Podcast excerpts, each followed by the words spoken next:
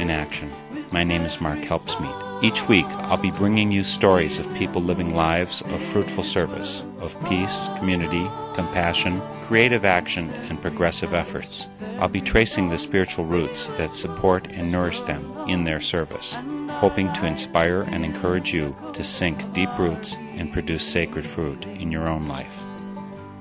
Let us sing a song for the dreaming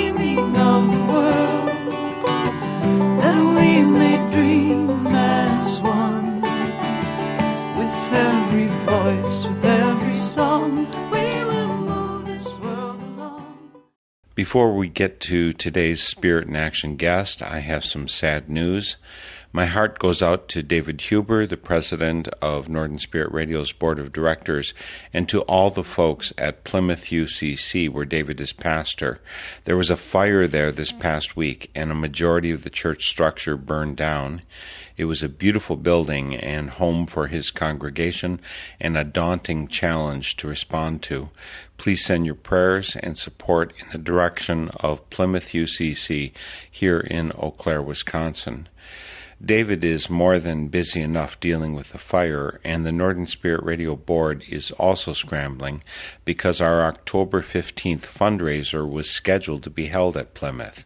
So stay tuned as we scope out another site for our extravaganza called a Heartland Potluck of Community Voices and Music. Among the voices will be some real change agents and forces for our politics of honesty and integrity. Mike McCabe of Blue Jeans Nation and Matt Rothschild, who edited the Progressive magazine for many years, will be there. They'll be speaking at 6 p.m. on the 15th just as we're serving gourmet, locally made pizza. And by the time we finish at 9 p.m., we're going to hear from eight different musicians. Ken Lonnquist of Madison, Wisconsin, and Squirrel Talk of Eau Claire, both of those in person, with the other six musicians remoting in for their contributions to the event. Folks like Si Kahn, Peter Alsop, and Magic Mama. There are some great door prizes also, but mainly there are great folks coming together for a great cause. Get more info and RSVP on the northernspiritradio.org website and join us if you can.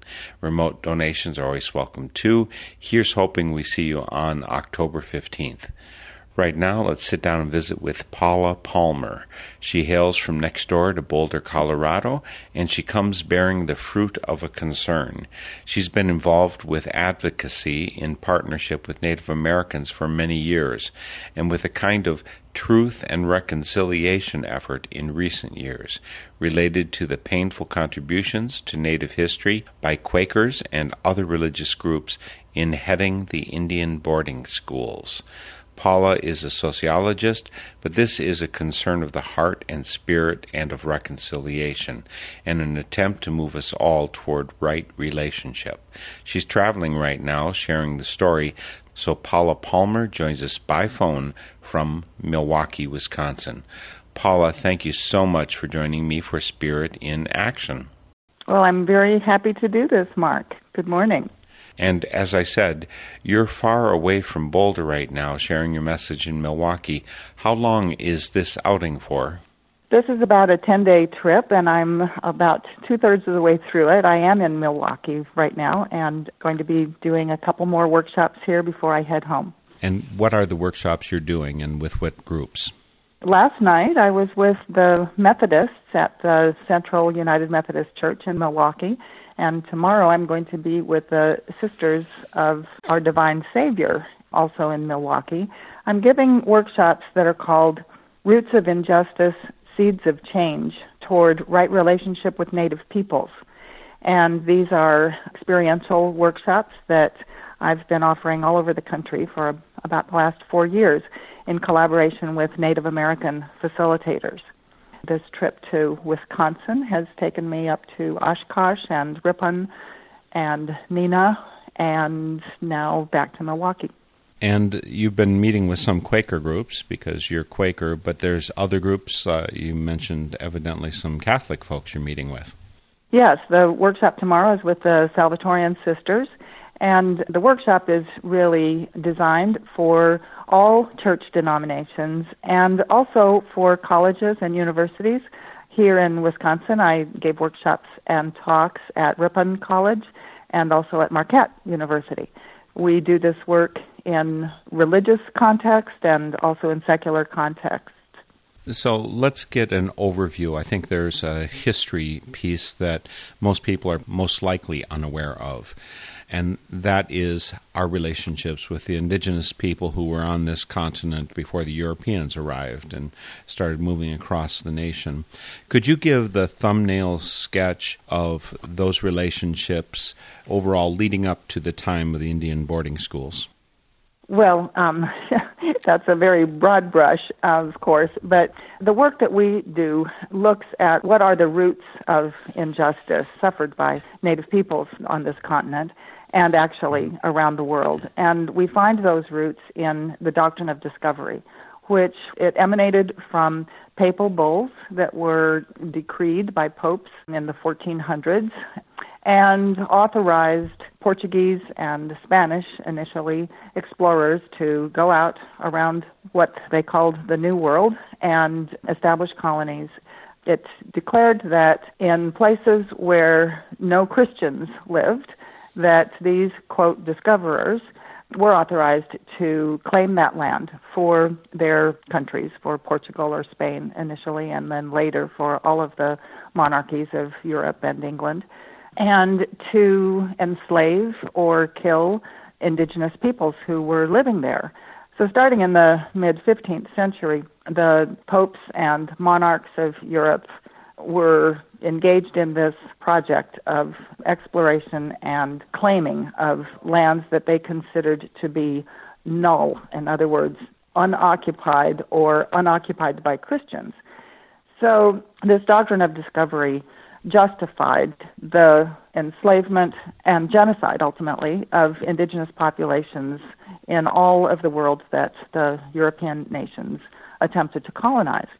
So that's where we start. We start with the roots of injustice, and we see them in this perversion of Christianity, I would say, and the power ambitions, the domination ambitions of the monarchies in Europe. What we've learned from researchers like Steven Newcomb, an indigenous man who has done a great deal of work on this topic, is that our legal systems today continue to reflect that domination idea and justification.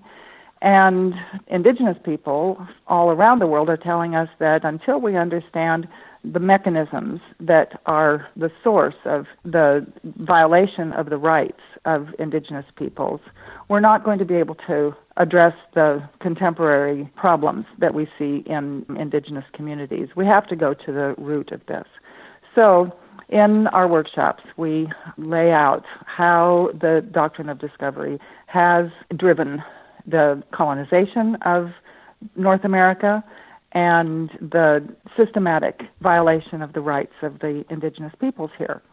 Then we look at some recent trends both in the human rights movements and sovereignty movements of the indigenous people themselves and of organizations like the United Nations that in 2007 approved the Declaration on the Rights of Indigenous Peoples. This United Nations Declaration is the document that is used now around the world, setting the minimum standards for recognition of the rights of indigenous peoples. And these, of course, are inalienable rights. These are the rights that indigenous peoples always have had and that only very lately now, with the passage of the UN Declaration on the Rights of Indigenous Peoples, only very lately are these rights recognized throughout the world. And now we need to make them real. Now we need to all, within our legal systems and social systems and educational systems, now we need to all be implementing the UN Declaration on the Rights of Indigenous Peoples. And that is going to require in our country some changes in our legal structure and changes in our mindsets. So, this work that I am doing in collaboration with Native American educators is really aimed at the mindsets, all of our mindsets. So, as I said, we offer the work in churches and in colleges and universities, and we're also doing this work now in middle schools and high schools. That's what has kept me busy for most of the last four years.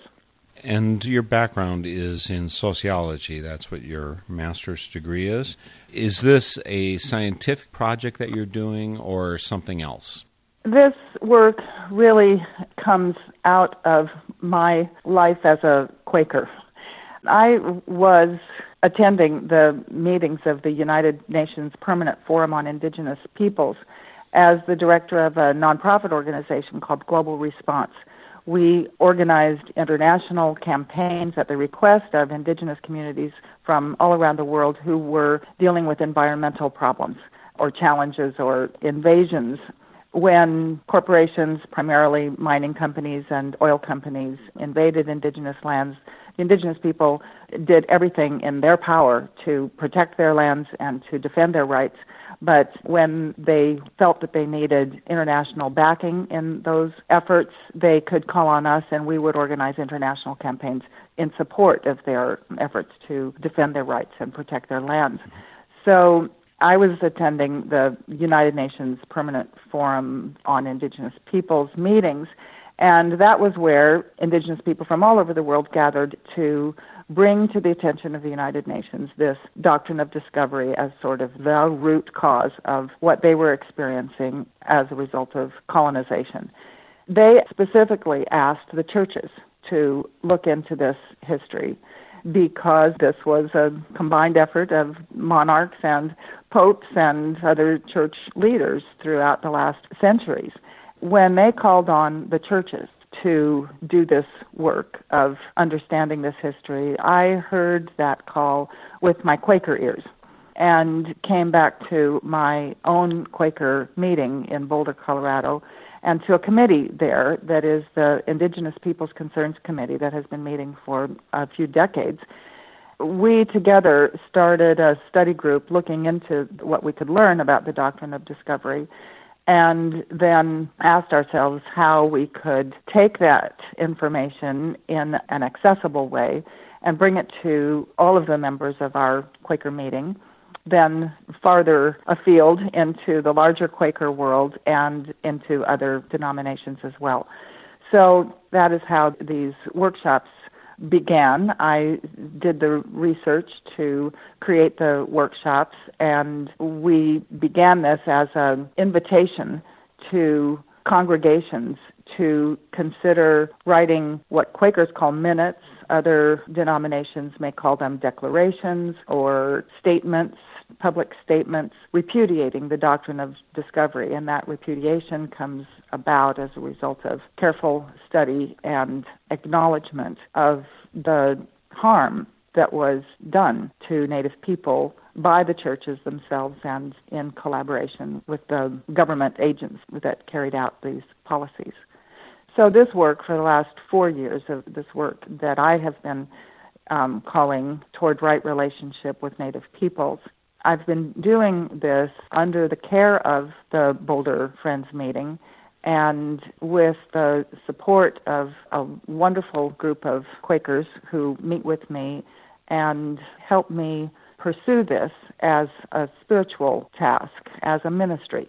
And so, are they an anchoring committee or a clearness committee for you? What do they function as? They call themselves a spiritual care committee, and they are really, their role is to help me discern through prayer and discernment processes that Quakers have developed over the centuries, where we ask for guidance of the Spirit in carrying out this work.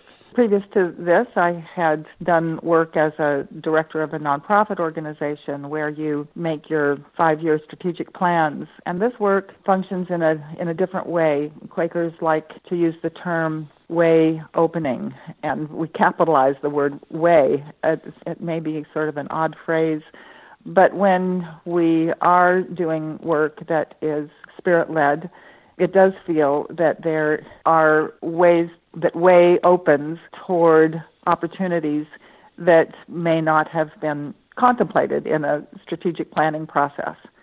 So, in this regard, the work is guided in a different way. The phrase I particularly like is "way will open when I get out of my own way," and yeah, that's frequently the biggest impediment we're experiencing. Well, and that's what's so helpful about having a group of very seasoned, experienced Quakers to meet with me regularly and help me in this process. There's a bit more, Paula, that I want to capture of the historical picture that leads up to the Native American boarding schools and, and that effort. Before that, there were already a couple centuries of interactions between the native peoples and the people coming from Europe and then other continents at that time. So, what was happening between native peoples and the invaders before the boarding schools started? How did they deal with one another? Well, in the colonies, the different immigrant groups interacted with the indigenous people who were there in very many different ways. And there was certainly some cooperation, and then there was increasing and increasing and increasing expansion of the colonies. Then that produced wars. Of course, there was also disease that native peoples were not had no immunity to, and so enormous numbers, millions of native people died of infectious diseases in the early days of the colonies. Their strength was greatly diminished by the rampages of these diseases. Then the struggles that we all know about, the wars that broke out all over the continent, starting with the Spanish conquistadores coming up from Mexico and the British coming in from the East Coast and the constant pressure on the native communities.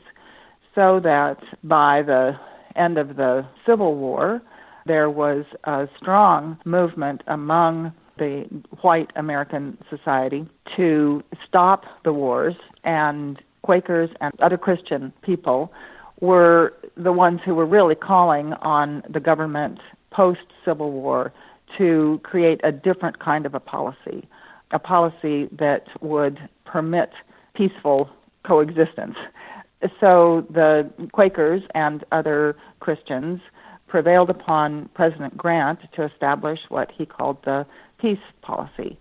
That required Native peoples to give up their free life and live on reservations, and it required them to give up hunting and to become farming communities.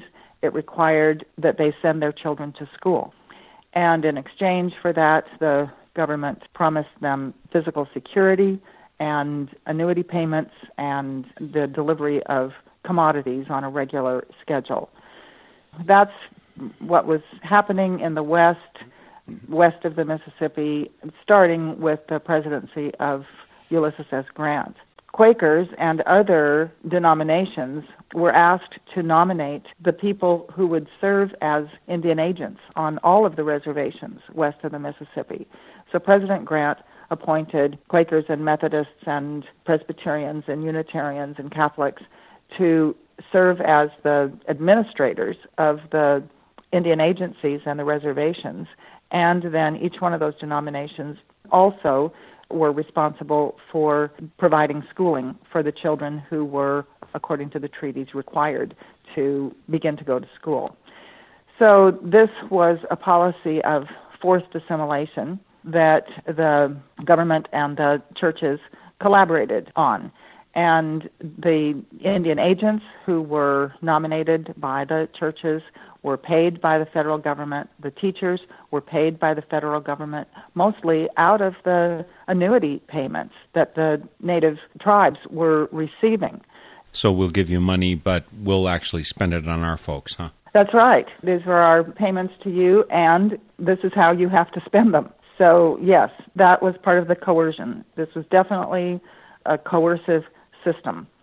The missionaries who carried out these policies and established the schools thought that they were, by doing this, offering the benefits of European Christian civilization to a new generation, the new generation of Native people, and that this would be their path to survival and to productivity and full participation in the life of this new country. That vision is entirely couched in notions of European Christian superiority and white supremacy. And that is definitely the air that these Quaker and other Christian teachers were breathing, the water they were drinking. This was the general attitude of white America at that time. So this is happening post Civil War, so sometime after 1865. Ulysses S. Grant is president, and I'm not sure what, maybe came in in 68, I think. And so these schools are, are, set up toward or on the reservations. How many of them were set up? How were they distributed amongst these different groups? Were Quakers a major part of this, or I would figure Catholics would be number one? During the Ulysses S. Grant administration, which was 1869 to 1877, there were 73 Indian agencies that were managed by the churches and 16 of them were managed by Quakers, and all of the others were managed by other denominations. So Quakers, I think, played a role that was greater than their numbers would have indicated. They were definitely proponents of this policy and proponents of education in general. They had been creating their own schools for Quaker children, for recently freed slaves in the South, they were experienced in education and they were very eager to offer what they saw as its benefits to Native American children. So the blind spots that they clearly had were that they were unable to see the value of the native cultures themselves. They were unable to see what they were taking away from the children in the process of, quote, giving them offering them the benefits of their own idea of how to live. They very systematically took away the children's clothing, cut their hair, they even took away their names. They took away their language. They gave them English names. One of the Quaker Indian agents comments that the surnames Uh, among the Iowa people, where Quakers had served as teachers for several decades, the surnames among the Iowa people were the same as the surnames in a Quaker meeting house in Philadelphia. In other words, the Quaker teachers had been giving the children common Quaker names. So when you start to think about what that meant to the children, you realize the intention was to utterly alter their identity, remove their indigenous identity. The Quaker schools had a, well they they varied in their enrollments quite a bit some of them averaged 10 or 15 students some of them averaged closer to 90 or 100 students and some a few more than that the schools that the Quakers ran were mostly boarding schools and they were called manual labor boarding schools or industrial boarding schools. The Quakers preferred these boarding schools because their intention was to keep the children under their influence and prevent them from spending time in their homes where they feared that they would, quote, lose the instruction that they had during the day and their parents would influence them to maintain their indigenous identity. The schools required the boys to do farming, which previous to the reservation system had been done in most communities. Farming had been done by the women. So the boys were required to do what was considered women's work, and the girls were required to come in from their gardening and gathering activities and learn how to do sewing and household work So both the boys and the girls were required to alter the gender roles of their societies. This was a painful process. The boys, particularly, ran away frequently from the schools because they just didn't want to be doing the kind of work that the teachers were requiring of them. Children were brought into the schools as early as five years old and six years old, and most of the schools went up through fourth, fifth, sixth grades. Few of them went beyond that. And in some cases, the Quaker teachers would send bright children to schools in the East to further their education. I wanted to share a quote from a report that was given in 1870 by a visiting delegation from Ohio and Genesee yearly meeting, which explains the Quaker attitude toward the boarding schools. This is the quote. It is the opinion of all the Quaker agents that the industrial school is the best adapted to the wants of the Indians. They will then be removed from the contaminating influences of the home circle, where they lose at night the good impressions they have received during the day. That's pretty nice, isn't it? By today's mm-hmm. standards, mm-hmm. that's pretty rude. Yeah, well, it's pretty clear what their intentions were. There's another quote. A Quaker agent among the Santee Sioux, his name is Joseph Webster, said, The whole character of the Indian must be changed. And this was clearly the intention of the teachers in the Quaker Indian schools. I'll read a quotation from a woman named Zitkala Sa. She was um, a Lakota child who entered a Quaker Indian boarding school at the age of eight. This is her recollection of one of her first days in that school. I remember being dragged out, though I resisted by kicking and scratching wildly. In spite of myself, I was carried downstairs and tied fast in a chair. I cried aloud, shaking my head all the while until I felt the cold blades of the scissors against my neck and heard them gnaw off one of my thick braids. Then I lost my spirit. Our mothers had taught us that only unskilled warriors who were captured had their hair shingled by the enemy. Among our people, short hair was worn by mourners, and shingled hair by cowards. I moaned for my mother, but no one came to comfort me. For now, I was only one of many little animals driven by a herder. Oh, wow. And that was written about how long ago? That was written in 1900 and published in the Atlantic Monthly. And so you've done some of this research gathering this. I mean, you are a sociologist, and I do want to remind our listeners that you're listening to a conversation with Paula Palmer. She's from Boulder, Colorado. She's part of what's called the Toward Right Relationship with Native Peoples Project, which is a subset of the Indigenous People Concerns Committee in the Quaker meeting in Boulder. She is here today for Spirit in Action, which is a Northern Spirit Radio production. On the web, you'll find us at northernspiritradio.org org. And on that site, you'll find more than 11 years of our programs for free listening and download. You'll find links and information about our guests. So when you want to find Paula Palmer, you can find a link via boulderfriendsmeeting.org, and there's a subfolder that you'll be looking in. The link is on northernspiritradio.org. There's also a place to post comments. Help make our conversation two way by posting your comment and sharing your wisdom when you visit. There's also a place to donate, and that is how this full time work is supported. It's not by government, it's not by corporations, it's because you, the listeners, believe in it. So please donate when you come. But even more important, I would say, is to support your local community radio station. Local media is so important in terms of getting out the news and the music that is being birthed locally. And so please start by supporting your local community radio station. Again, Paula Palmer here.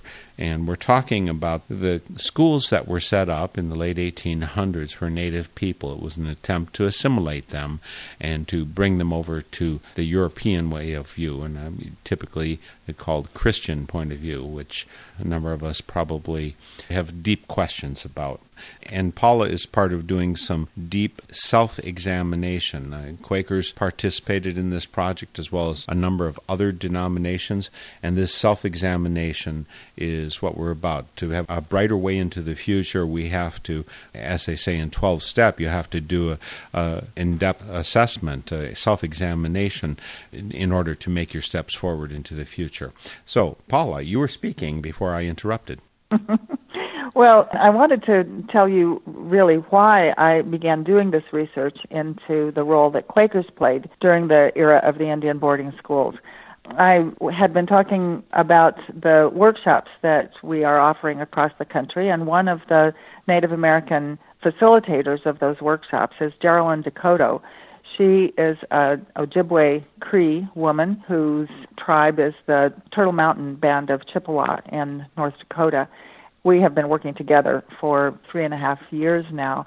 And Geraldine, during that time, became the chair of the board of the National Native American Boarding School Healing Coalition. This is a coalition of Native American organizations that is calling for a truth and reconciliation process to really look into what happened here during the era of the Indian boarding schools and its ongoing impacts and the woundedness that is still very much affecting Native people in families and communities around the country.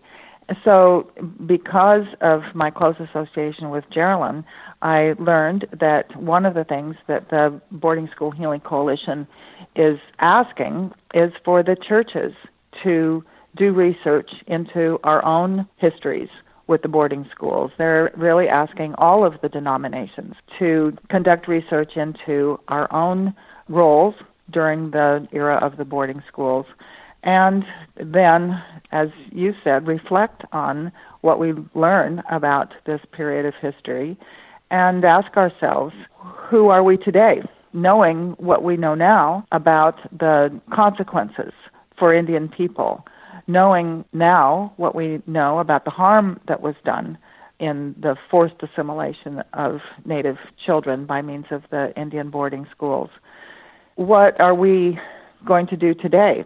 How can we now contribute toward healing processes in Native communities? There are ways that the churches can be supportive and the Boarding School Healing Coalition is asking all of the churches to take stock now of our responsibility, the re- responsibility that we have once we know our history and know the harm that was done. Hearing this from Jerilyn and others in the Boarding School Healing Coalition, I said, well, I can begin that process for Quakers. I can begin to look into this history for my own denomination.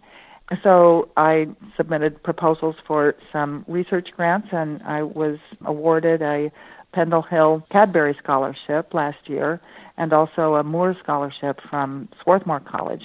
And those two scholarships, in addition to small grants from the Native American Rights Fund and also a research grant from the Louisville excuse me, I say Louisville because I live in a little town called Louisville.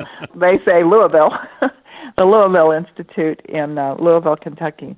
So, with that support, I was able to spend four months in the libraries, the Quaker history libraries at Swarthmore and Haverford colleges, and that's where the, the, the Quaker records are the minutes of many thousands of Quaker meetings and committees and the very people who were making the decisions in the 1800s to collaborate with the federal government under President Grant.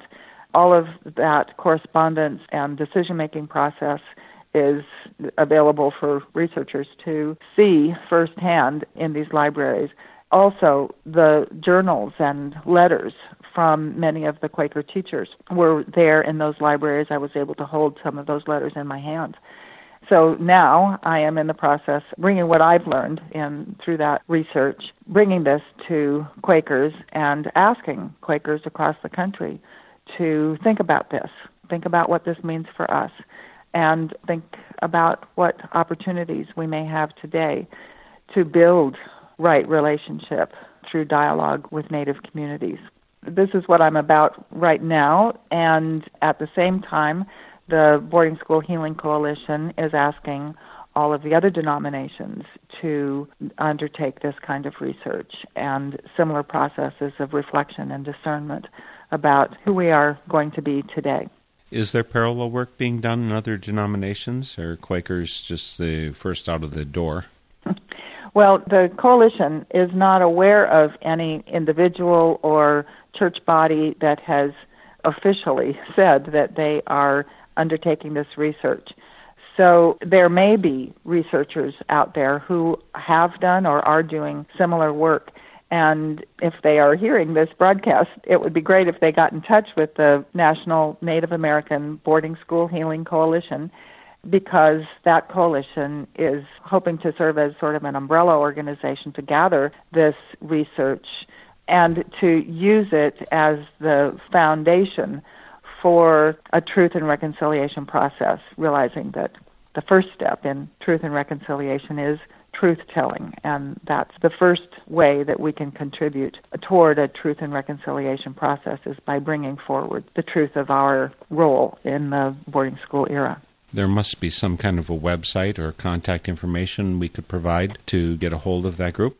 Yes, their website is boardingschoolhealing.org. Okay, boardingschoolhealing.org. Mm-hmm. Okay. So it's good that Quakers are doing this, but there's a lot of other denominations participated in this. We need to do some self examination, all of us. And so boardingschoolhealing.org, and I'll have a link on northernspiritradio.org. The more people who are doing this, the better the chances that we're actually going to have a better outcome for our entire society. So you've only given us a tiny glimpse, Paula, of the injustices, the oppressiveness, the downside of these schools. One thing that is not completely clear to me what coercion or requirement were these kids just, did they go into the villages and grab them, or how were they forced into these schools? Well, in the case of the Quaker managed Indian agencies, there were a number of agents who threatened to withhold the rations of families that were not enrolling their children in school. So that's pretty direct coercion. And if the children decided to leave the school, they run away. I understand it did happen a number of times. What would they do then? I don't know exactly what was done in terms of punishment. There is very little recorded about whatever punishment was Uh, awaiting children who ran away, so I can't really speak to that. But there was a teacher in the Kansas school, Malin Stubbs was his name, who said that he spent more time chasing after boys who were running away from their labors than he did in the classroom teaching them. So we do get a sense that children resisted by running away. There is also some evidence that in some schools, children set fire to the building as either a protest or a, a desire to escape. You've got a whole lot of research that you've done. Could you give us more of a flavor of both the attitudes and the outcomes that were a result of these boarding schools? The overwhelming concern of the Quaker teachers was that they were not having the influence on the children that they wanted to have. Their ties to their family were very strong, and the teachers often complained that as soon as the children went back to their families after their years in the school were finished, that they went right back into the traditional ways of their people. And Quaker teachers felt quite discouraged for the most part about the effectiveness of their program of assimilation. This, I think, from our point of view today, is a testament to the strength and resilience of indigenous people and the pride of identity that they felt and feel. And the fact that there are still some 600 indigenous peoples today who have distinct cultures and speak as many as 150 native languages around this country is a testament to the pride that Native people take in their own traditions and the value of those traditions. So the Quakers did fail in their attempt to alter completely the Native culture and assimilate children into a foreign culture. that project ultimately did fail, and we are grateful that it did. Was the work that the Quakers were doing with these schools was it kind of traditional missionary work trying to recruit them into the religion? I think that a lot of native peoples took up Catholic ways, and so maybe the Catholics are just better at recruiting than Quakers, or maybe Quakers weren't even trying to. Well, from the beginning, the language of the federal documents and the church documents around this period, the language is Christianize and civilize. And the goal of both the government and the Quaker schools and the other missionary schools, the twin goals were to Christianize and civilize. These words go together all the time, and so they were that was clearly the project of both the government and the churches. Quakers were less proselytizing than the other Christian denominations. In fact, Thomas Hamm, who is a Quaker historian at Earlham College, says that Quakers felt that the project of civilizing needed to be conducted first before Native people were likely to turn toward Christianity. So the Quakers set out to civilize first, and that included teaching in English and requiring the children to learn beginning in English immersion. The other denominations, many of them had their main goal and their first priority to be to save souls, and so they learned the native people's languages and translated the Bible into those native languages. And in many of their schools, they taught first in the native people's languages in order to introduce the Christian concepts and baptize people and save souls. So that was one of the distinguishing features of Quaker education, which must have been, in fact, harsher for many of the children coming into an English immersion situation, which is what the Quakers preferred. I think we have at least a portion of the view of what was going on at that time in the 1800s, second half of that century. What were the consequences? How did this play out, and, and, what did it do for the society as a whole and for the indigenous peoples in particular? Native people generally say that the boarding schools had, there were mixed results of the boarding schools. Here, it's important to remember that the boarding school era started in the early 1800s, but it didn't end until the 1970s.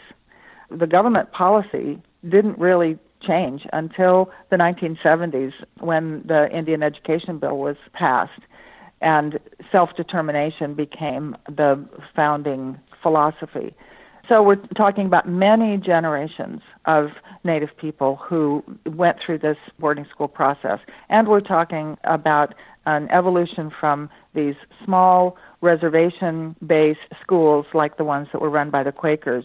Those quickly gave way to the large government boarding schools that were run on a military model like Carlisle in Pennsylvania, where there were many hundreds of native children brought from Alaska and New Mexico and Montana and New York, children from all over the place who arrived at a, this military base and knew no one else there, and there was no one with whom they could speak their own language and their parents may not have even known where they were.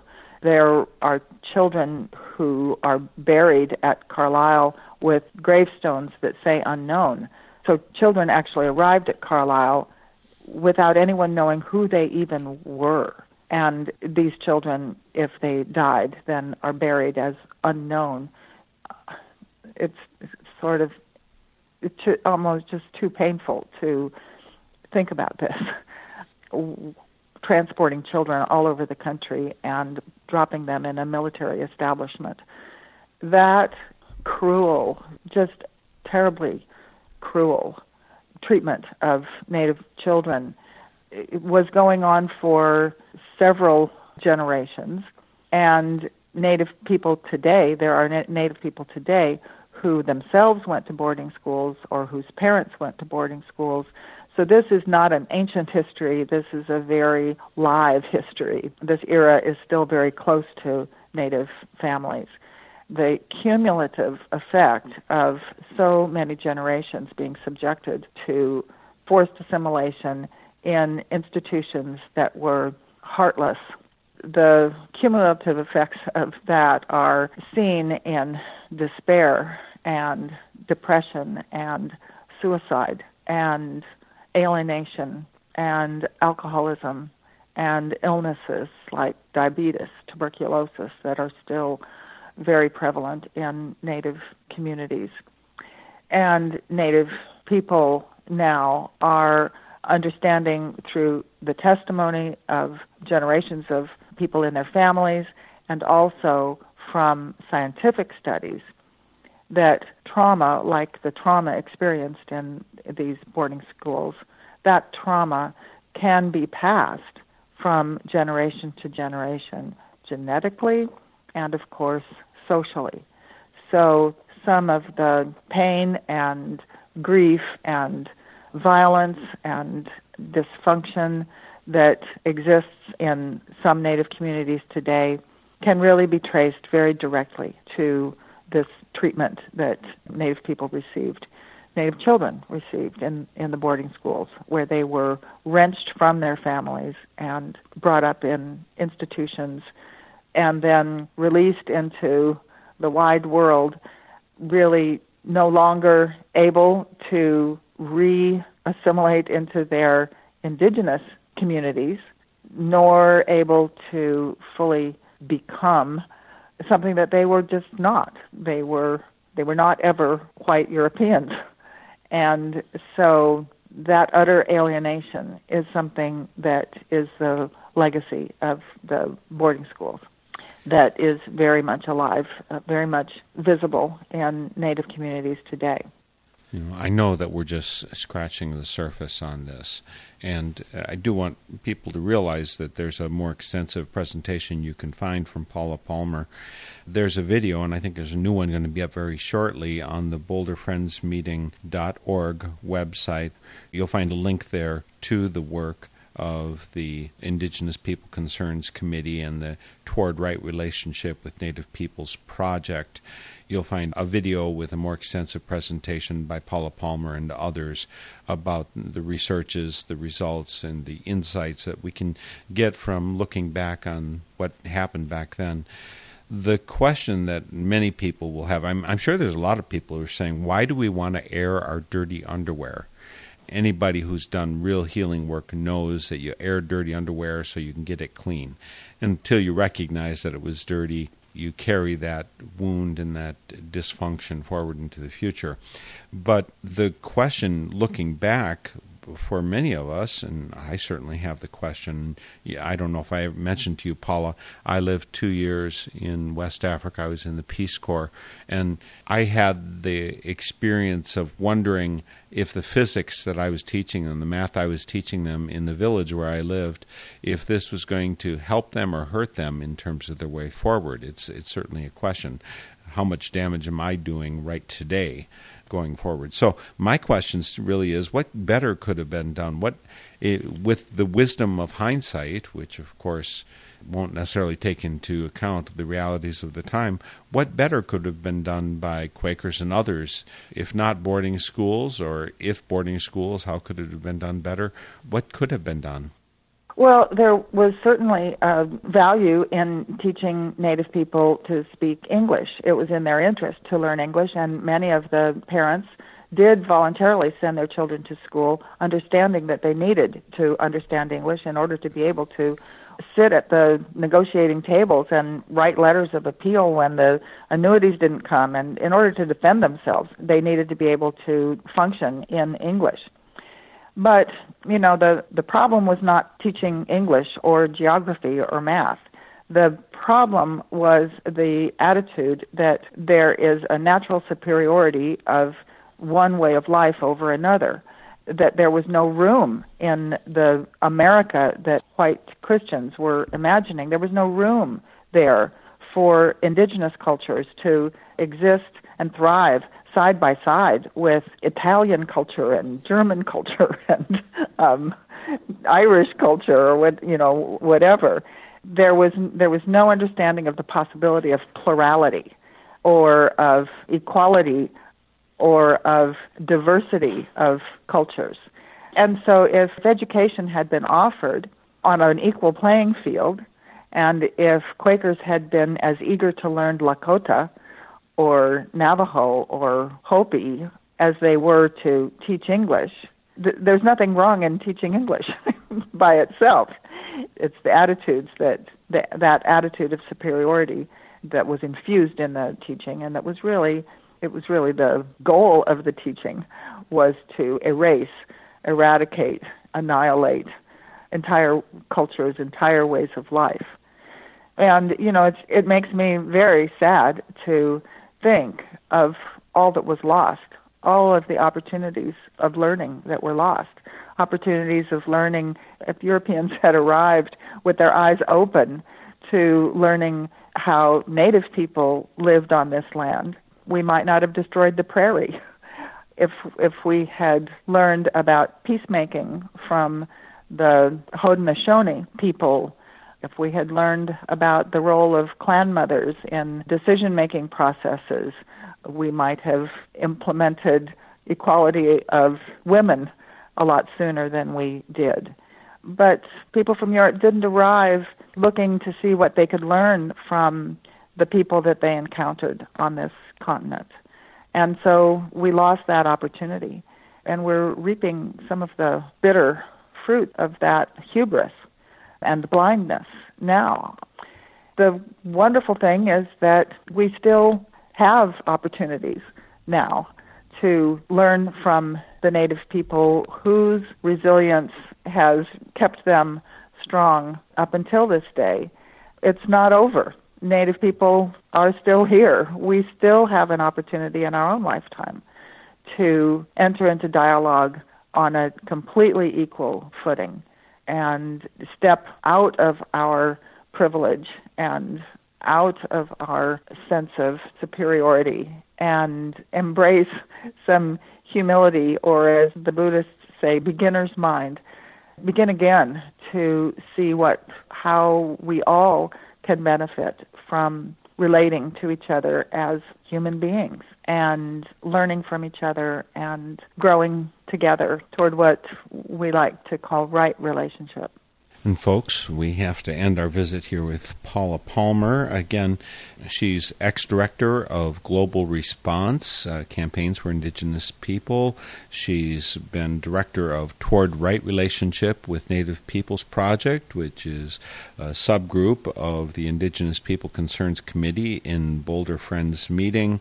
Their website, boulderfriendsmeeting.org, you can find a video there that does a more extensive job of sharing some of the fruits of of her research and the self examination that Quakers have to go through, just as every other group really should go through in terms of our attitudes towards indigenous people, the Native Americans that we sometimes call Indians. Paula's master's is in sociology, and she's got five books of oral history of Afro Caribbean and Bribri indigenous people. There's lots of resources you want to follow up with Paula Palmer about Paula, it's wonderful work you've been sharing. I was so glad to catch you at the Friends General Conference this past July and start to know some of what you're about and what you have to share. And there's so much more. I'm sorry I can't share more in this hour. Again, Paula, thanks for doing the work, extended work. I mean, this is decades of work that you're doing in this direction to get Quakers and the rest of society forward toward right relationship. Thank you for joining me for Spirit in Action. Thank you, Mark. I want to thank Andrew Jansen for production assistance with today's broadcast, and we'll see you next week for Spirit in Action. The theme music for this program is Turning of the World, performed by Sarah Thompson. This Spirit in Action program is an effort of Northern Spirit Radio. You can listen to our programs and find links and information about us and our guests on our website, northernspiritradio.org. Thank you for listening. I am your host, Mark Helpsmeet, and I welcome your comments and stories of those leading lives of spiritual fruit. May you find deep roots to support you and grow steadily toward the light. This is Spirit in Action. With every voice